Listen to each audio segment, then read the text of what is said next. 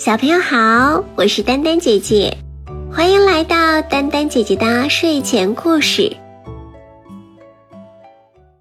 小白兔采野菊花。秋天到了，草地上开满了金黄色的野菊花。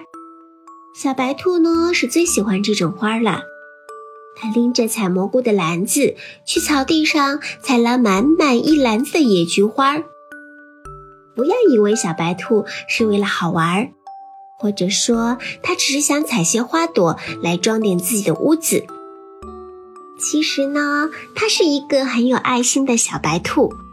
它呀，听兔妈妈说，最近森林里有不少小动物都患上了流感，而且小松鼠因为上火，嘴巴上起了很多的小泡泡。长颈鹿呢，感冒发烧都要住院了。小白兔知道野菊花茶有去火清热的功效，于是呢就去采野菊花。他把采来的野菊花分成了两份，准备送给小松鼠和长颈鹿阿姨泡开水喝。小白兔拎着篮子，先来到了松树林里。小松鼠正躺在树洞里睡觉呢，它浑身无力，这几天都没有去上学。松鼠妈妈陪伴着它，不断地喂它喝热水，还喂它一些小米羹。因为自从它上火以后，啄木鸟医生就嘱咐它不要再吃坚果了，而且也不能是老爬树的，剧烈运动都是不利于身体恢复的哦。所以说，小松鼠在家已经躺了好几天了，无聊极了，特别希望能够见到小伙伴，还有学校里的大象和大熊老师。小松鼠，你在家吗？小白兔在树下面没有看到小松鼠，就朝着大松树上的树洞喊了起来：“是谁呀？”松鼠妈妈出来一看。原来是小白兔提着一个大篮子过来了。小白兔啊，乖孩子，怎么有空来我家玩啊？松鼠阿姨，我听妈妈说，小松鼠嘴巴上，嗯，起了好多的小泡泡。我呢，就采了一篮子野菊花给它泡水喝哦。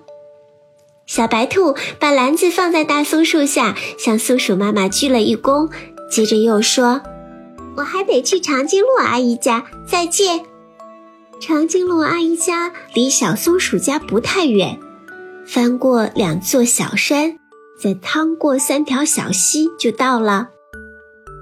长颈鹿阿姨正躺在小山坡上，闭着眼睛晒太阳。小白兔以为它在睡觉，就放慢了脚步，悄悄地来到了它的身边。然后把一包野菊花放在长颈鹿阿姨的身边。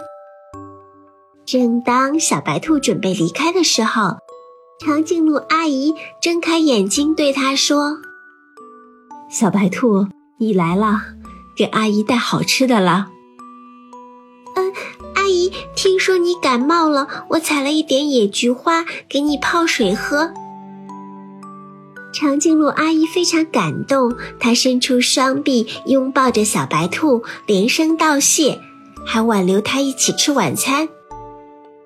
小白兔呢，很喜欢长颈鹿阿姨做的树叶饭团儿，有好几次呢，它和小长颈鹿一起玩，长颈鹿阿姨都拿出家里最香甜的饭团给它吃，还端出了各种彩色的糖果。不过这次可不能打扰长颈鹿阿姨。小白兔心里想着，长颈鹿阿姨身体还不太舒服呢，她是最需要休息的。于是呢，小白兔提着篮子和长颈鹿阿姨道了再见，就匆匆地向家里走去。回到家里，兔妈妈已经烧好了萝卜汤，在等着它喝呢。小白兔就把自己采的野菊花的事告诉了兔妈妈。兔妈妈奖励了它一个紧紧的拥抱和一个甜甜的吻，还奖励了它一本漂亮的图画书和一盒彩色的蜡笔。小白兔高兴极了，他想，秋天的原野那么美丽，他要用蜡笔画出来，还要把妈妈也画进秋天的画里。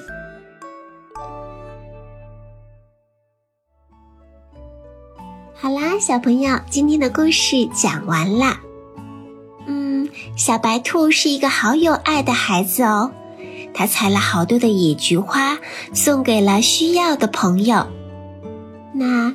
野菊花呢？它其实是一种中药。其实现在这个季节呢，你在山坡上、草地里、田野边、大路旁都可以看到它哦。嗯，它确实呢有清热解毒的功效。如果你的喉咙疼，或者是呢你觉得爸爸妈妈有一点不舒服，可以给他们冲一点水喝哦，就像小白兔一样。你也会是一个有爱的孩子。好啦，今天我们就到这里了，感谢大家的收听，宝贝们，晚安喽。